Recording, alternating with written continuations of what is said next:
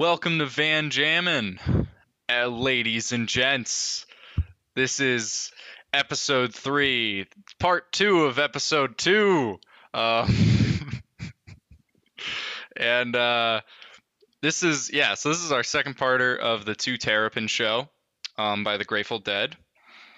Um, uh, performed at the Hartford Civic Center in uh, seventy-seven. Mm-hmm. Um...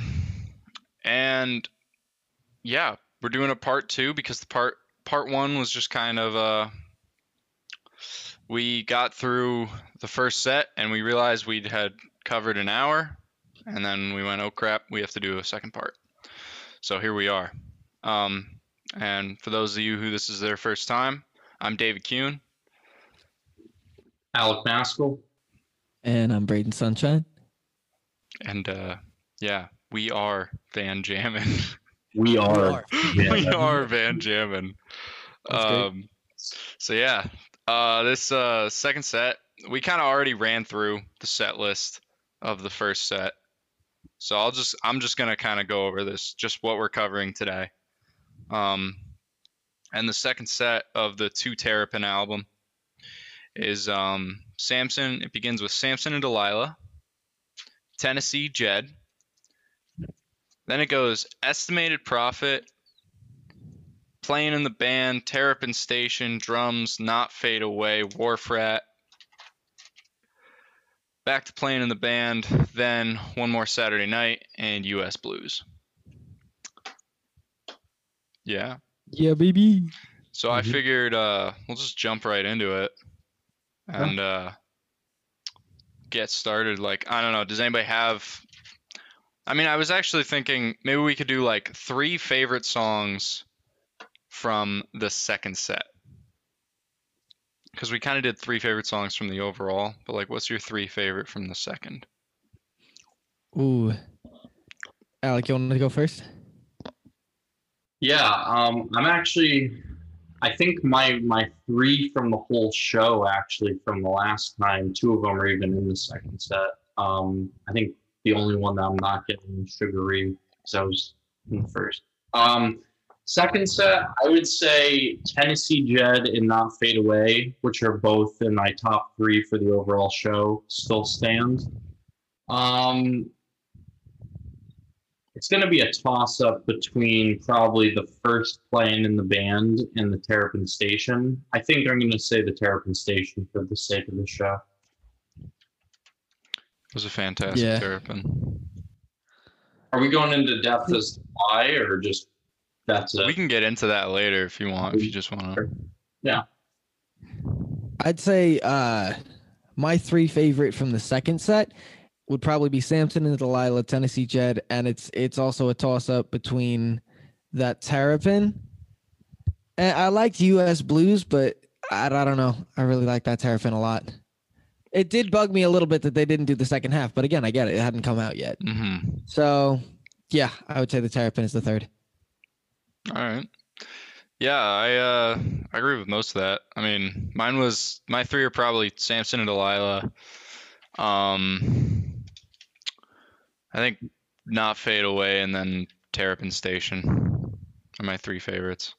I do just want to shout out that, that Playing in the Band, though. We'll get into that. Yeah. That was fantastic. Just the whole series that came from that is the song oh. sandwich. They made yeah, a song really. sandwich with Playing in the Band. Yes. We'll leave, we'll leave that for later. Oh, yes. They, like, all good things come to those who wait, my children. Um. All right. And canceled. yeah. We're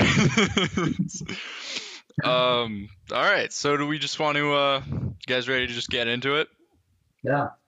All right. Bet. So, first song of the second set, Samson and Delilah. What a fantastic opening to the second set. It is super energetic.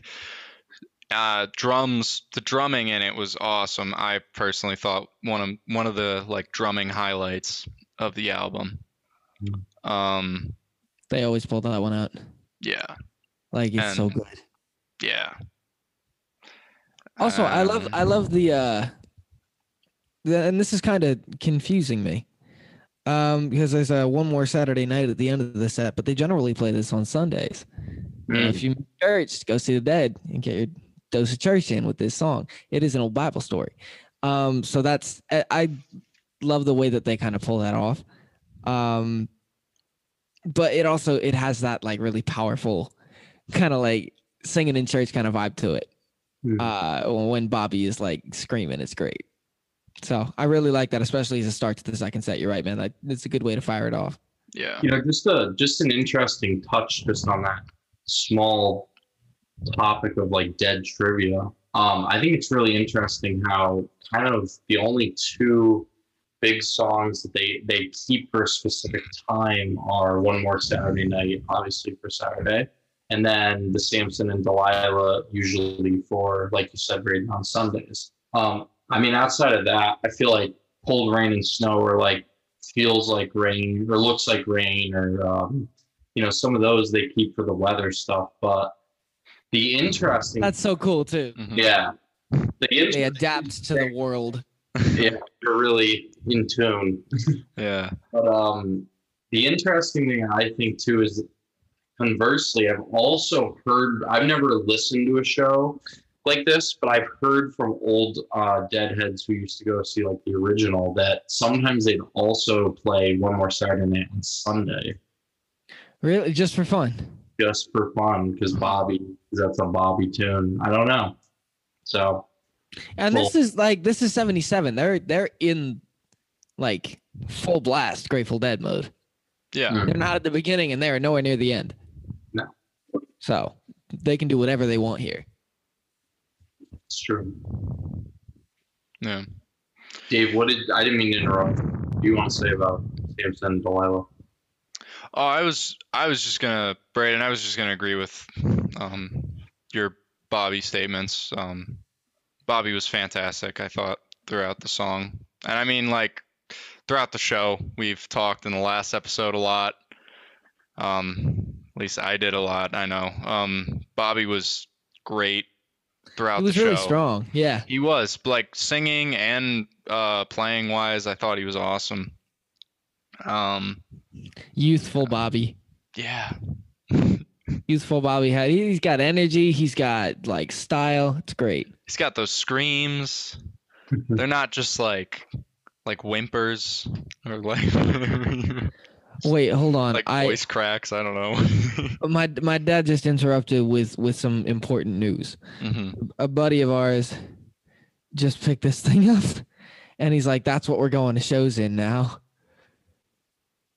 Bet. Yeah, hold on. There's, there's awesome. More pictures. I'm not kidding. He's like, "Yo, my buddy just picked this up. We're going to shows in that." So we're probably going to Saratoga and the other other Dead shows in this thing. Yo, instead of naming that, uh, we got to come up with a new name, obviously. That should be Tennessee Jed right there. This guy? That's yeah. Jed. That's Jed. Just, or Big ten, old is it Jed. Just Jed or Tennessee Jed? Dude, um, look at it. It's a whole ass bus. Damn. That's so cool. That's crazy. Got that early nineties, like, seating. Yeah, like, it, it's got the, the cloth seat from the side of, like, a Solo Cup from ninety-seven. Exactly. Yeah. Um yeah, that's sick. Sorry to interrupt, but that's that's awesome. Now we don't have to sit and bake in my van with no air condition. For real. Yeah. Um, I will just say to progress along. Um, I personally I like the Samson and Delilah. I actually didn't have as many notes on it as you guys did. Um it's always that's it's always like a neutral song for me a little bit, so Um, very good version though. I thought Bobby and um, Donna both had really good vocals on it. Um, that was kind of, that was kind of all I had for that one. But a good a good opener to the second set. I would agree with you on the drums. Definitely um, picked the pace right up from, from the first set. Yeah. Yeah. See, I, I always love a love a good Samson and Delilah. Mm-hmm.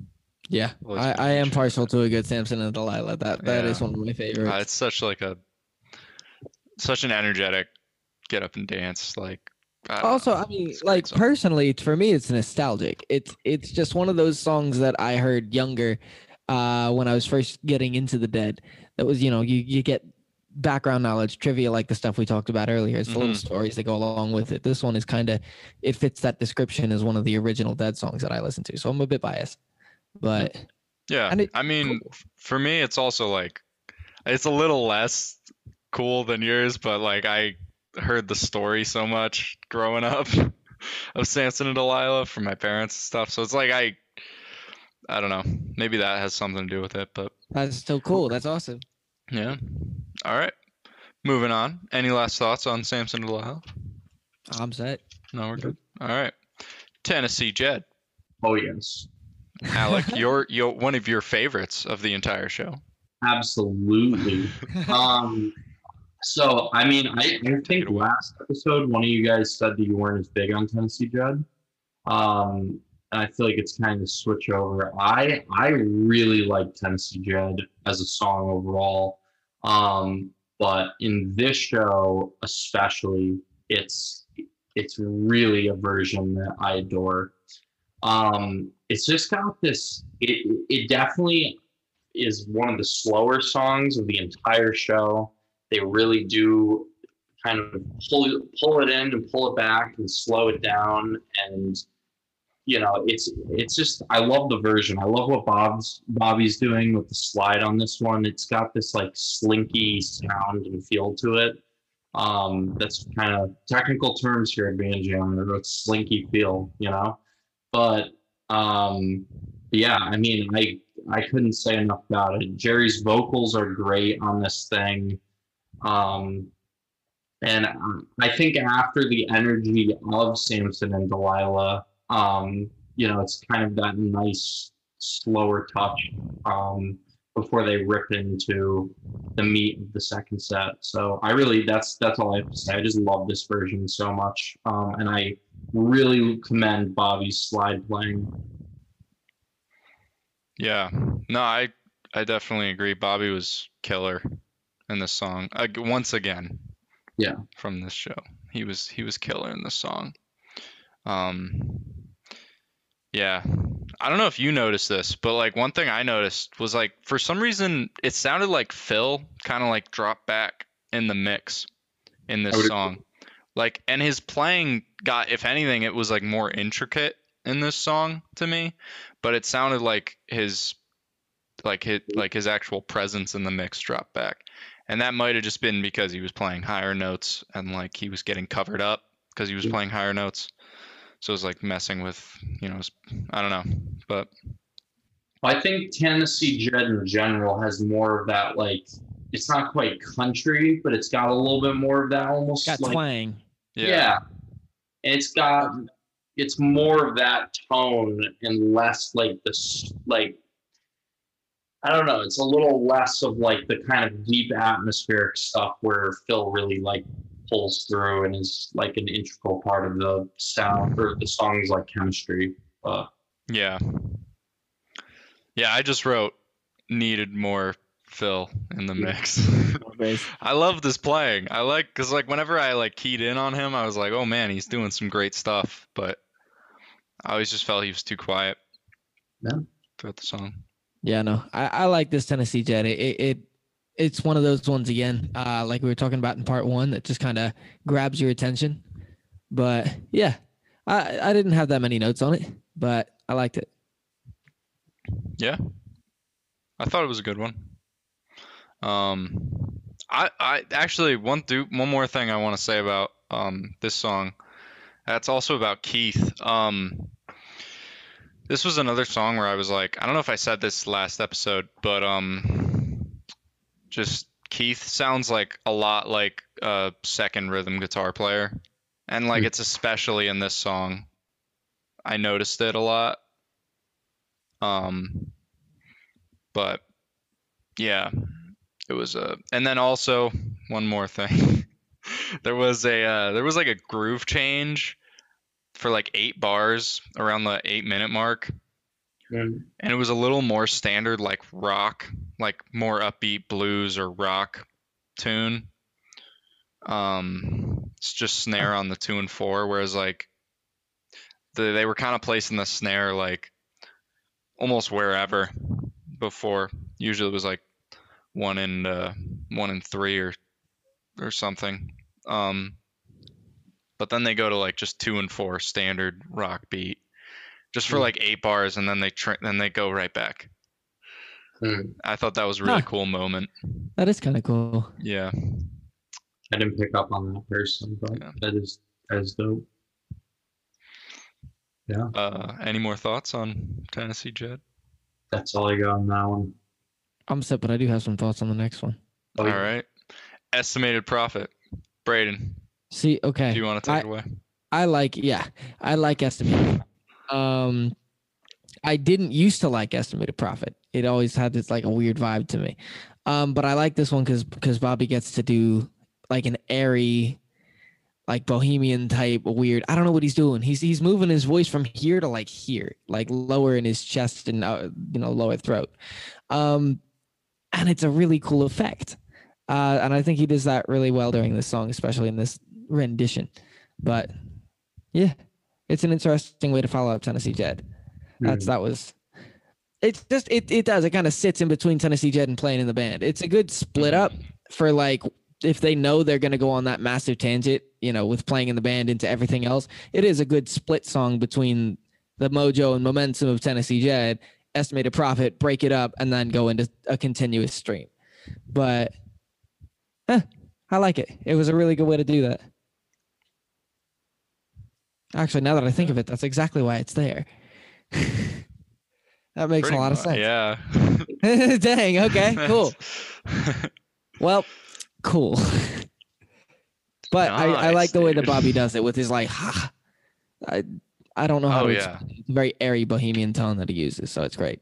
I know what you I know what you I know you're referring to vocally that he does. Yeah, I, I can't really describe it, and I'm probably using the wrong terminology, but if you listen to it, you'll kind of hear him do something a little different, just kind of playing with, with the tone that he uses. Yeah. Mm-hmm. Um, I had actually a good amount of notes for this one. Um, I felt with this Estimated there, and I, I think this really just lends itself to the fact that Jerry's really doing a lot with like the wah pedal on this one and different effects. But um, there there's a really strong stark contrast between him and Bobby on this one that you really can hear. Um, you know, Jerry's more spacey and Bobby's more just doing his kind of sharp Barbie, Bobby, Barbie, Barbie, this sharp Bobby thing, his Barbie toe. Um, I liked his vocals though. I would agree with you. Like again, Bobby really had good vocals, good harmonies with Donna again on this one. Donna really just like killing it on this show. Crazy. Um, but yeah, I had written down around the seven minute mark. Um, I really liked what Jerry was doing during the solos there. I felt like he was kind of, even though he was using the same kind of tone, he was using it differently around this part, I really noticed. Um, and obviously, this version, there's a big dynamic change towards the end of it, um, as it's going into Playing in the Band. Not the cleanest transition. I don't know if I should have left that, but um, yeah. Um, star of this version, I'm going to say, is Phil. Um, Phil's really in the mix on this one. He's moving everywhere. Um, and I really liked, especially in the later jams, where he's just, for me, it just felt like Phil was walking up and down scales right in between what Jerry was doing in it. I, I don't know. I really noticed the two of them kind of bouncing off each other on this one. But that's what I, that's what I wrote. Yeah, I I honestly didn't really even have notes on Phil for this one, but it's not like I yeah I probably wasn't really listening. I think at this point I was so like, Phil's not even doing anything. God damn it! I was just like not even paying attention to him. But um, I don't know. This is yeah. I have it just like this is one of my favorites of the album. Um. Because I feel like you have a weird relationship with this song, Dave, kind of like what Braden said. I feel like Estimated Prophet's not always one of your favorites. And may, correct me if I'm wrong, but... No, it's it, it generally isn't. I love I love this song, but like I've always... I haven't always loved Bobby's vocals, um, yeah. just in general. especially on this song. But like when he does it right, he really like, I don't know, he really kills it.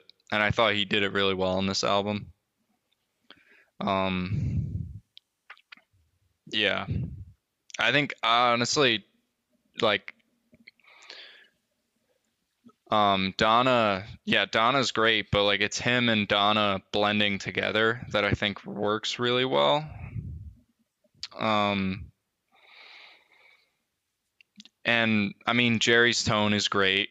I love his tone. I've always loved his tone on this song. Um, he does that like wah flanger reverb effect, like the combination. How do you, how do you describe what that sounds like? I've always tried to. I've always tried to, and it escapes me.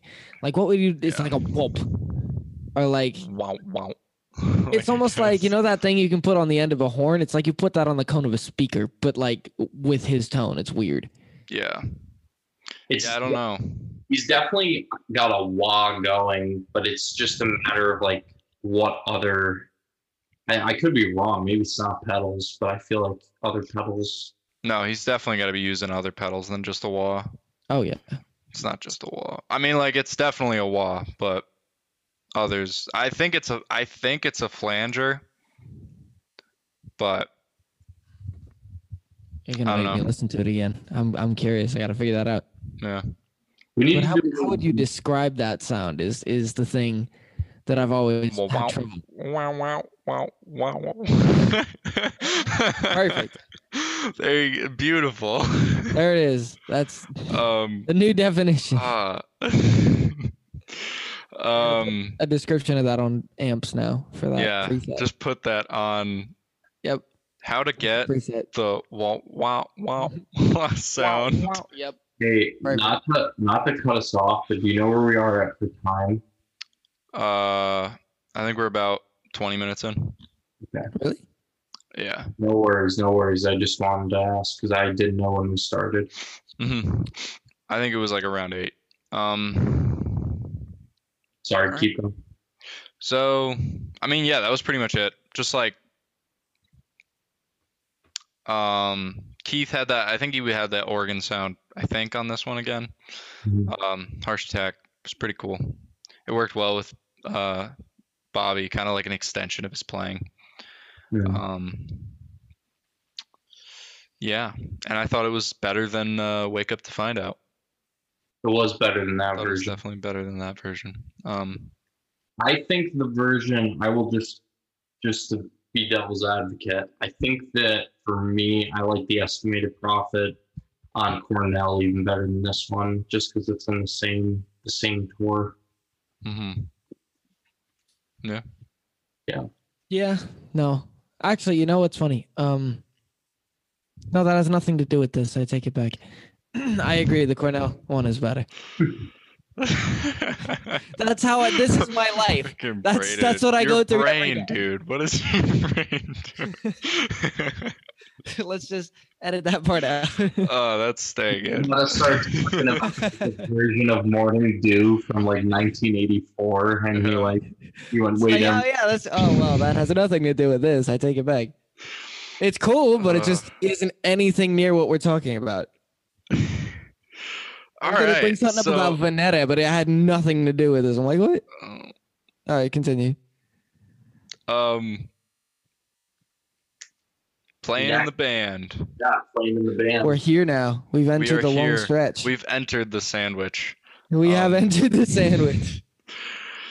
So, uh, I don't know, does anybody else? Does anybody want to start, or like, should I just kind of get it rolling, or anybody? Take it away. All right. I actually just want to say one quick thing before I let you roll into this. I just wanted to talk about real fast the transition. I think that this one they kind of do. It's just a tough transition because it's very like spacey and whatever at the end of Estimated Profit, and you know then yeah. you're going kind of the up, upbeat and and also just like the you know the beginning of Playing in the Band is structured more like a conventional, almost even like a first set song. Um, so I felt the transition didn't quite mesh as well in this one. Um, the only other thing I wanted to say. I think the drums from here out are really good. And I think the drums overall are, as we've discussed, are great the whole show. But those last three songs, um, they're still good. But I, I did notice up to this point, there is kind of a little bit of a difference with the drums. It's it's it's not, and I think it might be partially because they're playing slower songs a little bit with like Estimated and with Tennessee Jed. But the drums feel like they, it feels like they came out of the break and they were like, hey, Bill, like, chill a little bit. Like, it, I don't know. I noticed that for the first three, but in Playing in the Band, I thought it really went right back. Um, yeah, that's that was that was a short comment that turned long, but go ahead, Dave. Um, yeah, no, that was great. Um, honestly, I don't think I had a lot on this first Playing in the Band. It was just kind of like, um, Donna was solid. Uh, Bobby and Jerry mixed really well. Uh, I guess th- they were doing their harmonies um, during the riff. I don't know if I was talking about.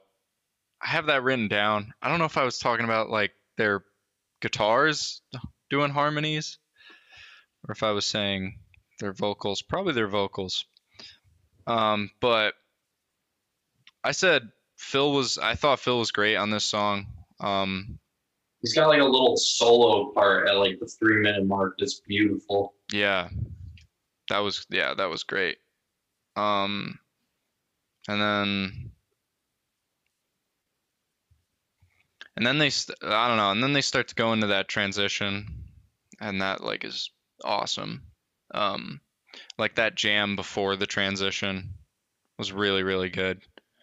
I thought um, it just, it gets, like, really interesting tonally. I mean, they do that thing where they always do, where, they, where they're in a key, and maybe there's a chord that they're playing around, but, like, none of them are playing chords, and they're all just kind of, like, each one is almost playing their own like melody, but it all works somehow. And it's, it's so great. And they did that in this song. Um, and they did it a lot in this, like in this section of the Playing in the Band sandwich, I guess we'll call it.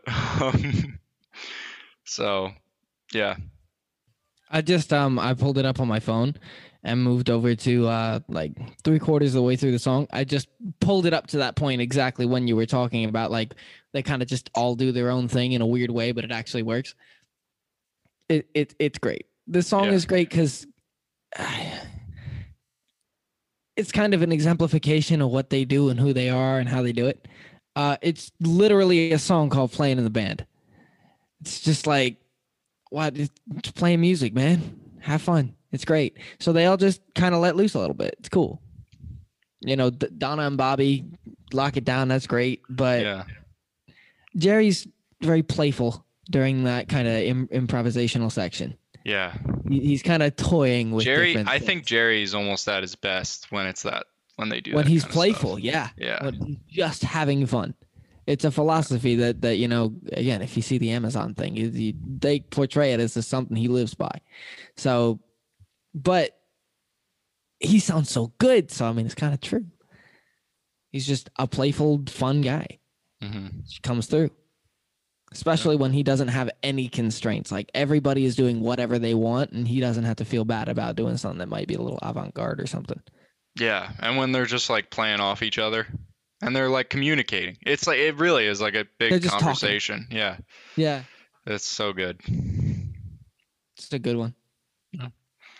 Um, I'll just, yeah, I, um, yeah. I, I kind of, I kind of honestly just want to echo what you guys said. I don't really have too much big to add. Like, like I already mentioned, Phil had that little solo I liked. Jerry, like, yeah, they get into some jams on this, on this version that like, ooh.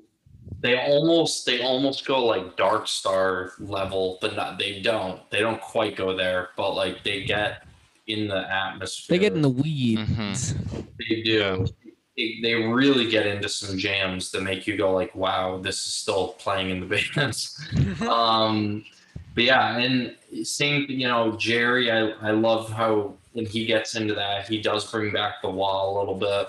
Um I like how spacey it gets. I, I guess my only real comment, I know I just made the comment about the drums, so it's kind of funny that I'm saying this, but towards the end, when they are doing some of the jams, the drums start to do some cool stuff. If I, I think if I remember correctly, on this song, they're doing these little like double time, almost like sixteenth notes. Yeah.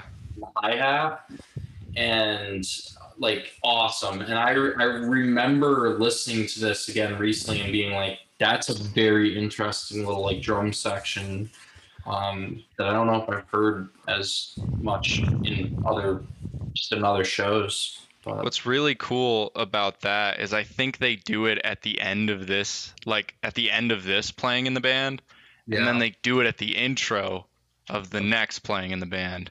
Because I have that written down for the next Playing in the Band, like for the when they come back. So I'm pretty sure they do it, because I think I remember them doing it at the end of this one as well. Yeah. So I think it's like, which is dope. Yeah, I agree. Yeah, um, I I guess if everyone's good on this, I'm sorry. no, sorry.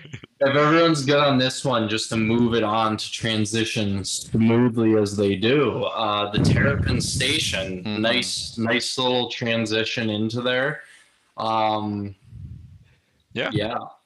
Um, I really liked Bobby's opening lines, and he's doing these little like cascade kind of lines. Um, in the very beginning that I really liked.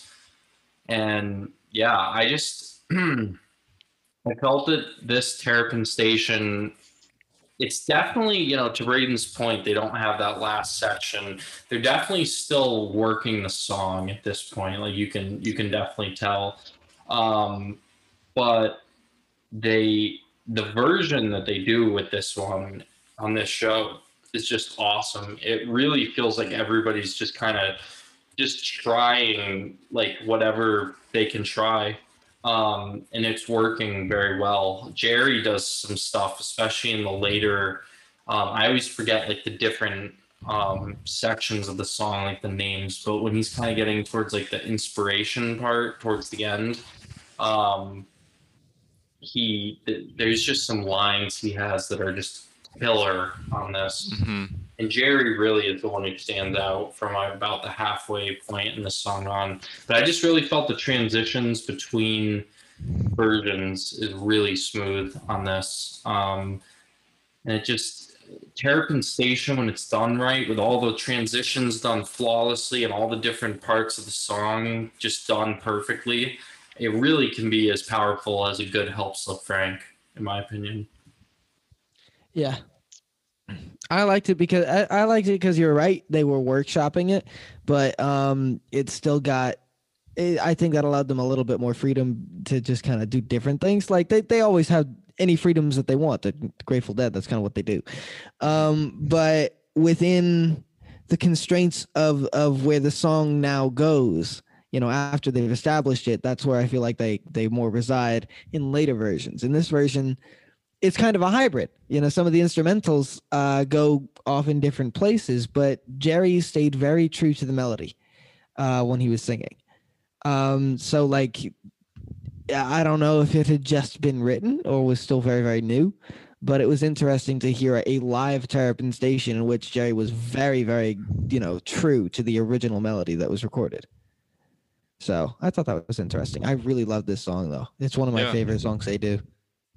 Yeah, I thought I thought it was a good version. I also don't, I don't like, I had never really, if I'm being honest, paid attention to Terrapin Station much on the other. It's a commitment. Albums. If you sit I down think, to listen to Terrapin Station, you need some time and some attention. Yeah, well, yeah, I think that was just it. I think I had never really, like, really listened to it.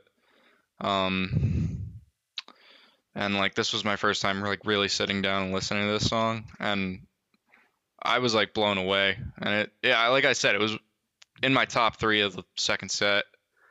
Um, Bobby, I thought was phenomenal when he's doing that like lead slash rhythm thing.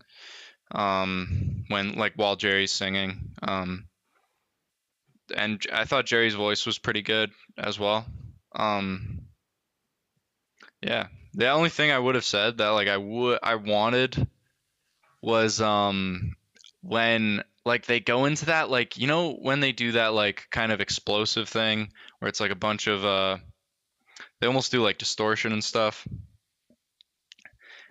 Phil usually, like, I think in later versions, Phil usually will put the octave on. He'll do the octave pedal, but he doesn't do it in this one, and I wanted it so badly. I wanted to say on this one, I think another kind of, um, I really love Keith, and I, I do think there's some good moments, but overall, this is just not like Keith's show. It's a, it's just not his best show. Um, yeah, he no, kind of sits in the background most of it. Uh, he yeah. Really sit in the background, and he's, he's not, I mean, like, he's also, I think, for most of it, the least prominent in the mix, in my opinion. Yeah. Um, yeah. He, on this one, I think he he stands out a little bit, but it's it's more in the capacity of, like you said, Dave, like it sounds like he's like a second rhythm guitar almost. Um, well, he's just, I think, like, it was rare when he would play like a melody line. Yeah. Or like he would, like he was pretty much exclusively playing chords for most of the show. Yeah. Which is fine. It like added nicely, I thought, to some of the songs, but like, I just wanted to say uh, for for him and for the other members, when they really get in those parts at the end with the transitions and the rhythm changes, and they're all kind of playing like the dun dun dun, you know, like the walk downs and all that.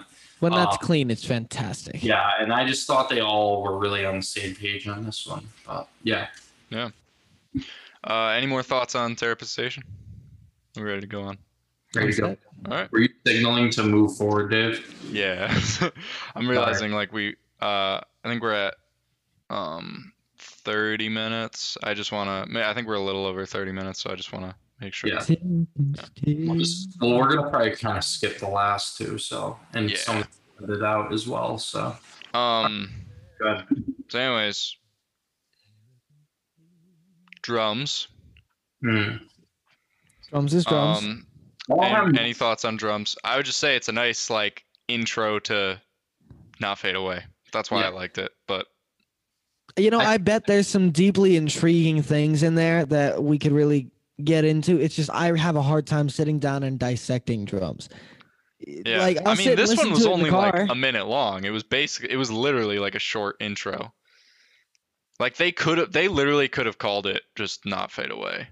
I think I'm surprised they didn't. Okay, that's why I'm okay. Yeah, yeah I would agree. Um, I think the drums is whatever. I just think the transition is beautiful from Terrapin into drums into uh, Not Fade Away. That transition's great, and it's really that, like you said, it's really that the drums sets up Not Fade Away so perfectly. Yeah. Um. um so yeah, then I guess Not Fade Away. Hmm. Hmm. Not Fade Away is, is is a personal favorite of mine. Um, just just because I, I love it, man. I, I love that song for for several historical reasons, but also just the uh the the vibe of it is great. I mean, my dad told me this story about when he was at, at a show at like Madison Square Garden or something, and they played that as their last song, and people were going, "No, I love and I fade away," and like clapping. Uh, all the way out to their cars, like in the streets for like a half an hour after the show had not only ended but let out, and people were still doing this. So just the whole vibe of it is uh something I really really like, and also it, it is very it rips. Yeah. You know, when they get a fast one going, and this whole show is fast. So this one, I mean, it after ripped. That intro, uh, when Bobby's like "Not Fade Away," it's oh it's so cool. Just light right off into it. Yeah. So it's such a catchy song. Yeah, I like this one a lot, and it's it's simplistic. It's one of their most like jammin' but widely accessible songs. That's, I I like it for that reason as well. You know, you can sit down and learn how to play this in ten minutes. Yeah. It is also a cover. This one, really, you know, I didn't, I didn't actually know that. know that. Yeah, it's a cover of an old, um, like an old. It might even be R and B, but like an old, like almost like Chuck Berry era rock kind of. Yeah, I think it's the Animals. I could be wrong, um, but it's definitely some like late fifties, early. Here, I'll look it up real quick. Oh, Uh, da, da, da, da, da. The uh, the other band who actually did a really famous cover of Not Fade Away, um, um, I'm sorry, Buddy Holly and the Crickets, I think. Yeah, that's Buddy who they, Holly. Okay. But uh, the Rolling Stones actually did a really. I'm gonna look that up. That sounds so Fade Away cover. So wait, so I say that one more time. The Rolling Stones have also done like a very popular Not Fade Away cover. Um, that's well known. I didn't even know they did a cover. Yeah. I didn't know it wasn't a Grateful Dead song. I also, I yeah, I also didn't know that it was a cover to yeah. begin with. I um, would have thought that the Rolling Stones covered it by the Grateful Dead. Yeah. Like, uh, wow, that's interesting. The more you know. I will say for the Not Fade Away, I mean, my, my only note is spectacular Not Fade Away. Um, I think... The only other version that really comes to mind for me um, would be like Cornell. Um, but this one might have a beat. Um, the thing the thing with Not Fade Away is that it really feels like the song that this whole entire show was building up to. Like it really does, because the drummers were really just running the show for most of this thing. And even in the background, they were just running the show and the pace. And it just seems like the perfect um, kind of accumulation at the end that they come to this moment. And they really, they kill it on this one. The, you know, both guitarists are just amazing on this. I really like with this Not Fade Away. And I actually need to go back and listen to some other versions, including like the Cornell one. Um, because I, I'm now, I was, I'm very curious to see if they do this with all versions, but this one almost has like a, like kind of like a pacing or a setup, almost like a version of the other one, where like they don't introduce the vocals for like a solid like five to ten minutes. Four minutes and thirty seconds. I have it written down. It's it's insane. I'm like, what guys? You coming in, and then they're like, oh yep, yeah, just wait. Yeah, yeah we'll no, I it. I like mentioned that too in my notes. I was like, there's uh, they really milked the shit out of that intro, and every drop is amazing. Yeah. They really milk the shit out of that intro. That's fantastic. Yeah, I, yeah, I. It's honestly probably one of my favorite Not Fade Aways. Um, if not my favorite. Um, yeah, great jam. I I haven't written down. I'm pretty sure Jerry uses an octave pedal in this. Um, again, wish it was Phil, but I'll take it. It's an octave pedal. Love I'll me a take good an octave, octave pedal. I love me a good octave pedal. I also have written P S Um, octave pedals and I P As are one and the same. I don't remember what I was trying to say. Maybe just because they're both kind of crunchy, you know, and like they kind of octave pedals and I, like you meant the beer. You didn't. Yeah, mean like, like the beer. Pedal. No, like the beer and I P A. Again, I am the most scientific on this podcast, known as Van Jammin'. Van Jammin'. In yeah. the words here, Van Jammin'. The most technical. The most technical things. Yeah. Um, I I just gotta throw out just in general, because this is the first Not Fade Away that we've had. I just want to say in general, I know that we all have a very, I know Braden loves this song, and yeah. uh, we we were blessed to see it together, the show together once. Um, I saw that song. Yeah. Um, great. Anyway, the, the Not Fade Away though, like to your dad's point, and it, it really, I know, because like, Dave, I don't think you've seen a Not Fade Away yet, right? Nope. The um, going three you, shows, I better at one, at one of them. What'd you say? I said I better at one of them. We're going to three. That's better be. Oh my! Uh, we're going to three shows. That's gonna be so cool. Uh, and, and we definitely need to discuss some more Dead and Co stuff. Dude, let's let's do a podcast in the parking lot. Why not? We gotta uh, we gotta first let's first okay, let's wrap sorry, this go, show go. up. I'm gonna, I'm gonna just you know, we can. I'm gonna reintroduce the point I was just trying to say. Yeah. Sorry. Okay, so we can cleanly edit. I just want to say real quick about like Not Fade Away. Um, I know like Braden, yeah, I know you and I have both seen it together in Hartford once. Um, Dave, I don't think you've seen it yet, but I, there's something about that song when you first see it where you, that for me is like the song where you transition from like a fan to like a thing. Because to Braden's point, like when it's over, um, they always play it to close the second set. Like everyone just keeps clapping. And it really, like, the version we saw at Hartford was great, but um, there was this one time I saw it up in Boston in the um, in the Wang Theater, and the energy that the crowd produced at the end of it, just continuing to clap and keeping it going until he comes back out for encore. And that was just Bob Weir and the Wolf Bros too. It wasn't even the full Dead and Co or anything. Like, it is, it's beyond goosebumps. Like, that is a moment where you're like, I love this fucking band. And I love being in the middle of these people who love this band, and we're the only people who do. And no one else understands this band. And yeah. There's something about that moment when you experience your first Not Fade Away and the energy after that, just, it's unlike Very any special. Other moment that the Dead produce, I really feel. All right. Yeah. That any was other? A really good way to describe that. Yeah. It's just the all-inclusive song. Like, we will not fade away, us, the Dead, like together as one, the fans and the band. Like, but not not just we will not fade away, because that, you know, it's our love. This thing, this this love and passion for what we can create together as one. When we all come together in this moment, yeah. That's what's really, and it's it's. Everybody loves that song. Everybody comes together yeah. for that. It's a perfect, uh, you know, manifestation of that idea. Mm-hmm. Agreed. So, yeah, man, and, and it's, you're right. When you sit in that sea of people, and the cool thing is, it's it's thousands of people. It's, at this point, all over the world, it's hundreds of thousands of people. But those hundreds of thousands of people are the only hundreds of thousands of people out of the billions of people who really truly understand what it's like to sit in a crowd and know every single person there without ever having said a word to ninety-nine point nine percent of them. Yeah. It's crazy. So yeah, that's a very, cons- very good way to make that point. Hmm. All right.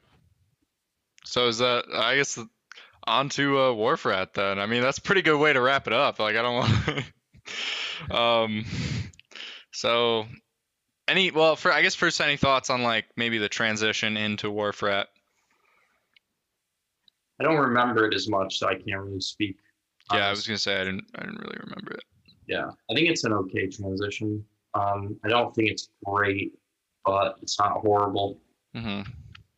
Um, I will just. I'll start because I have the least to say. Just so I know, we're getting a little tight on time here. Um, yeah. Wharf Rat. I really like this version. I actually am not a big Wharf Rat fan. I always think of like um, the Boston show. In seventy-seven, same tour, the night before Cornell, there's a great version of Wharf Rat. Um, but I have to go back and listen to that again, because this version, re-listening this show in general, really piqued my interest. Not huge on the song usually, but um, this this version might have turned that around for me a little bit. Um, I really liked it. I thought it was a nice little bit of like a slower pace towards the end. Good stuff from Bobby, and definitely some cool sections with the piano. Um, yeah, that's all I got. Yeah. Um, actually, I have surprisingly a good amount of notes, but uh, I also like, um, this is also like not a huge song for me. Um, usually I'm kind of like, it's the one I skip, but this kind of piqued my interest, so I'm excited to go listen to more versions of it. Um, but I guess main things, uh, one, it's basically Dark Star, uh, the chord. You can just sing the Dark Star melody. Um, oh my I, God, you can. Yeah, no, you can just, just go and do it. Whoever's listening, go and sing Dark Star over Wharf Rat. It works very well. Um, That's crazy. Well, just for like the first like line or two, and then it, the chords are a little different, but, um, yeah, Bobby's great. Uh, he does a lot of really cool licks, and he does this, he does a lot of like these tremolos, like these hammer on and hammer offs, um, or pull offs throughout the song. Um, Jerry mostly playing chords, uh, especially while he's singing. Um, yeah. Uh, this was one of my favorite transitions. That was the last thing I'll say, is that into Playing in the Band. was one of my favorite. Braden? Man, I honestly, Wharf Rat again is not a big song for me. Generally, when you hear some other versions, Jerry's a little bit warbly. You know, it's it's just kind of a slow and, all right, everybody sit back and muscle memory take control. Let's run through this. But um, this one was not that. This one was very involved. Jerry was very on the ball um, with his, you know, I've talked about it before with this like forlorn type, like, oh, let me just rip your heart out and show it to you real quick. No big deal. I'm Jerry Garcia. Nice to meet you. Mm-hmm. Um, like he he reaches that effect very well in this song. Um, going into that Playing in the Band though afterward, most of the song is just a jam, trying to figure out a way out of the forest. Like they sat, Wharf Rat was them telling stories around a campfire, right? And they're deep in the woods at this point. And getting out of the Playing in the Band is is finding your way out of the woods. And towards the end of the song, they find the highway and they're there, man. They're ready to go. They're ready to play another show. And yeah. then they hop into One More Saturday Night. It's fantastic. Um, but yeah, Wharf Rat generally isn't a song for me. I, this one piqued my interest in the same way. You know, it, it just came together really well. A lot of songs in this show just came together very, very well. Yeah. Uh, I would honestly go as far to say like this piqued my interest enough that I'd be I'd be like pretty excited if they were gonna play it at one of the shows. Like if going at to. one of the three shows yeah, we're going like, to. I'd be pretty excited to go see their version of it. When Just we get closer I... to that show, we gotta make like a dream list, set list, and like put it on the podcast. That's gonna be sick. Yeah. All right. Uh, into Playing in the Band, closing out the song sandwich. Um, very jammy. Yeah. Really very cool. jammy. Really jammy. Big jam. It's a great intro. Great intro. Um, Jerry has so many great licks and so many awesome runs in that like intro section. And um, Jerry and Bobby also, I noticed, were trading off riffs in the intro.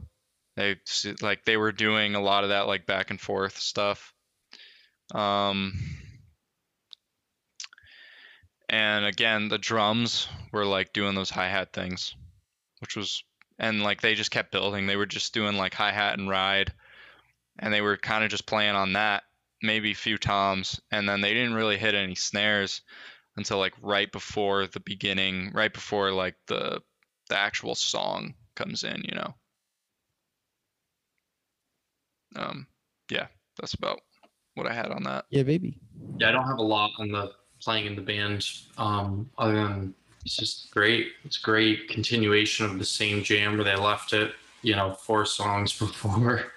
Um, and to Braden's point, they do really kind of, they they get back and then they jam and then they really just kick into the to the Playing in the Band, like main kind of, you know, melody part or more like conventional part. And then they're ready to go. They're, you know, they're done with the night.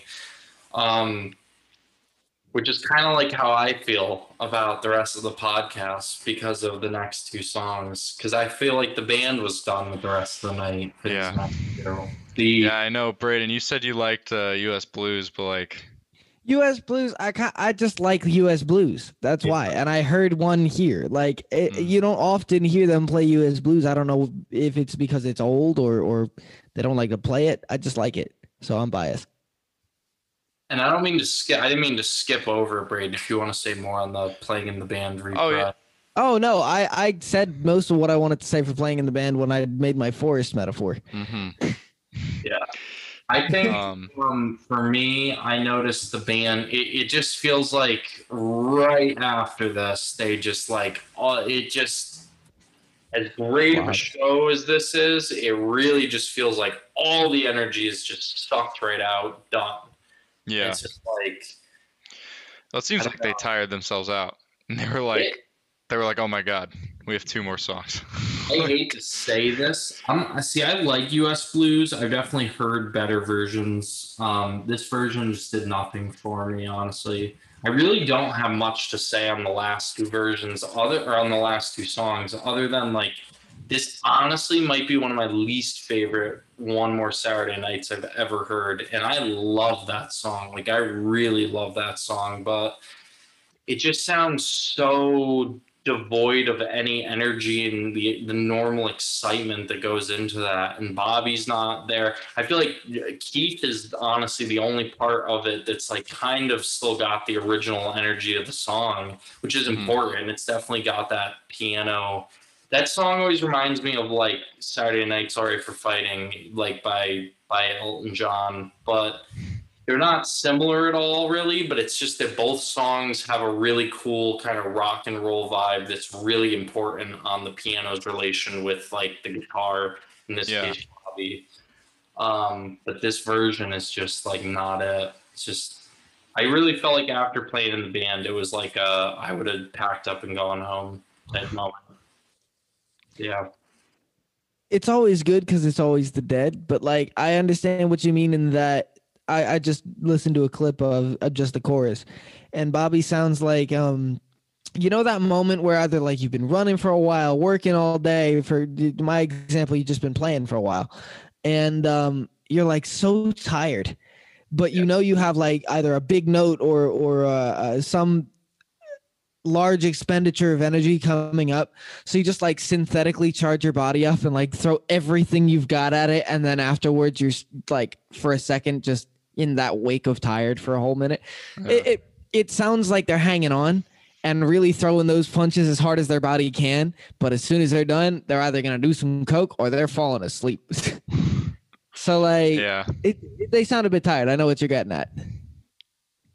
Well, I, I like you said Keith was like keeping it up, and I was like, it's because Keith wasn't doing anything for the rest of the, the show. Whole show. He was so he was like, he was like, himself. Come on, guys, let's yeah. do it. And like, they're all exhausted because they've been yeah. doing all this other crap. Like, he was pacing himself for those two songs, man. Yeah. He knew what was coming. Yeah, for real. Um, yeah, I don't know. Like, I, I really don't. Have, I didn't even have any notes on those last two because I just kind of they were pretty forgettable to me. And, um, in the grand scheme of the renditions of those songs, which are both really good songs, they're mm-hmm. a little lackluster. Yeah, especially the one, especially the one more Saturday night. Especially, I, I, I don't, you know, I love. The, I'm with Braden too. Like, it's the Grateful Dead. Like, any version, even if it's bad, is cool to listen to because you're like, that's what it sounds like when they're not at their par. Mm-hmm. And part of the thing, though, I think why it's so disappointing with this show is just because the rest of it's so good.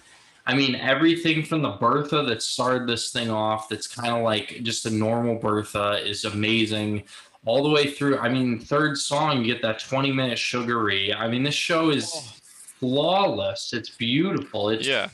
My thing is that, you know, my argument, as I said earlier, is that this really might be the, this tour really might be the band at their peak in all their years of playing.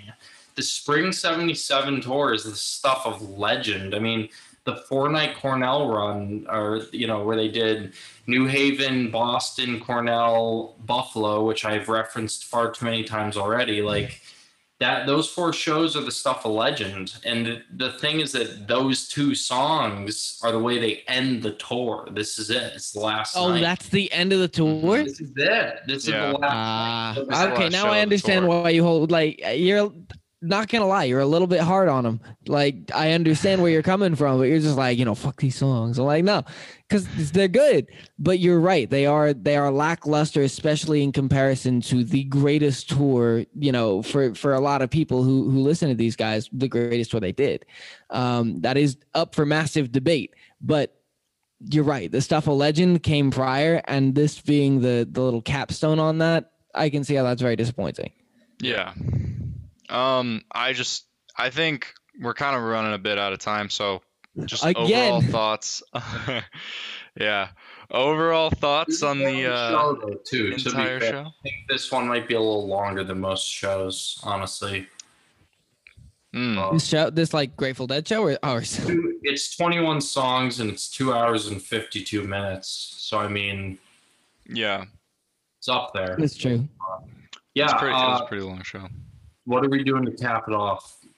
I was just going to say um, just like any kind of final closing thoughts on the album. Um, I'll just say quick, uh, great show, great cherry on the top at the end of thus uh, at the end of the tour, like we just talked about. Um, I give this show a solid eight out of ten. I've always loved the Two Terrapin Show.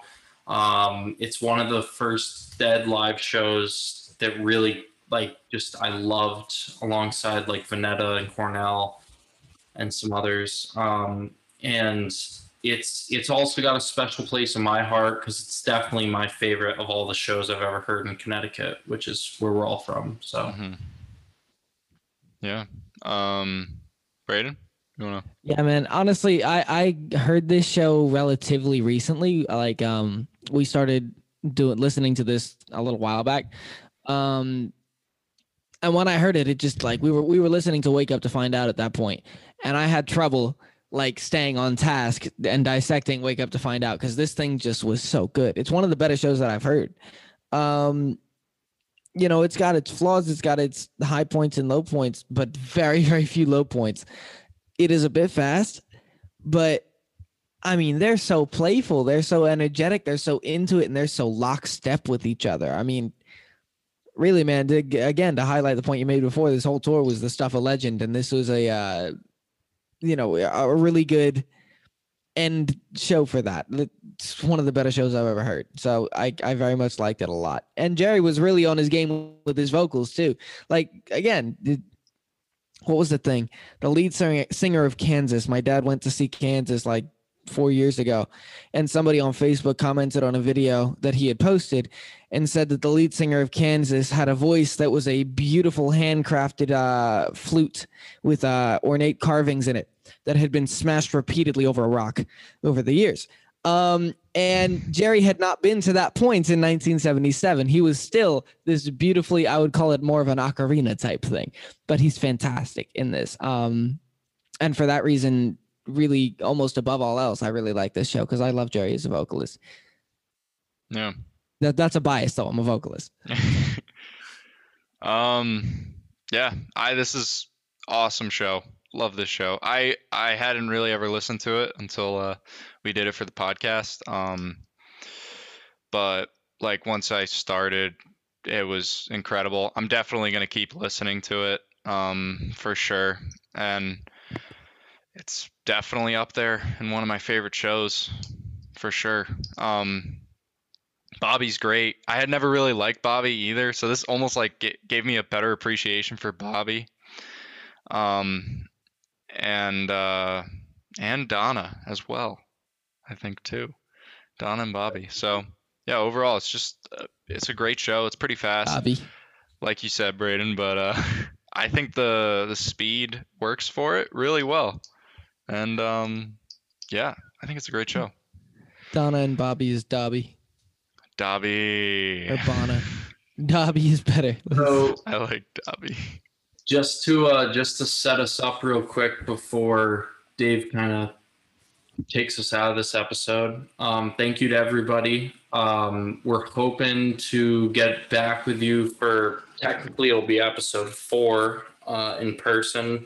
We are gonna have some more episodes that are over Zoom like this. We apologize for like you know video and audio quality. Yeah, we're doing our goddamn best, all right? For the six of you who are subscribed and listening, yeah. uh, we appreciate We hope we get more people. We hope we can build a little bit of community. Please, you know, please tell us some other musicians. We really do want to step outside of just the Dead. Um, um, and yeah, to kind of preview for a little surprise, uh, our next episode is going to be a nice fourth of July special. And we are going to be doing Live at Woodstock by Jimi Hendrix. Yeah, because he plays the Star-Spangled Banner. Yes. Yeah, and yeah. It's Independence Day. It's, yeah, America. America. Um, you guys want to go boating on Lake Mead? Nope. It's too low. It was, right. a, it was a joke about right, drought. Just so, cut it out. Um, Fuck you. Reel it, reel it in. Reel it in. um, so thank you so much for listening to uh, episode three, which is part two of episode two uh, of our uh, Two Terrapin Show, because it was such a long show, and, and we had so many things to say about it. So thank you so much for listening.